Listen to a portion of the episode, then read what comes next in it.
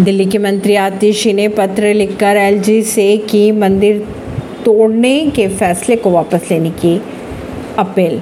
दिल्ली के लोक निर्माण मंत्री आतिशी ने उपराज्यपाल वी के सक्सेना को पत्र लिखकर धार्मिक स्थल न तोड़े जाने की अपील की है। आतिशी ने पत्र में लिखा, आपके द्वारा 11 मंदिर और तीन मज़ारों को तोड़ने का आदेश दिया गया है, जिसे वापस ले लिया जाए। उन्होंने आगे ये भी कहा कि आदेश वापस ले ताकि लोगों की भावनाएँ आहत ना हो। ऐसी ही खबरों को जानने के लिए जुड़े रहिए जनता सरिश्ता पॉडकास्ट से। परवीन नई दिल्ली से।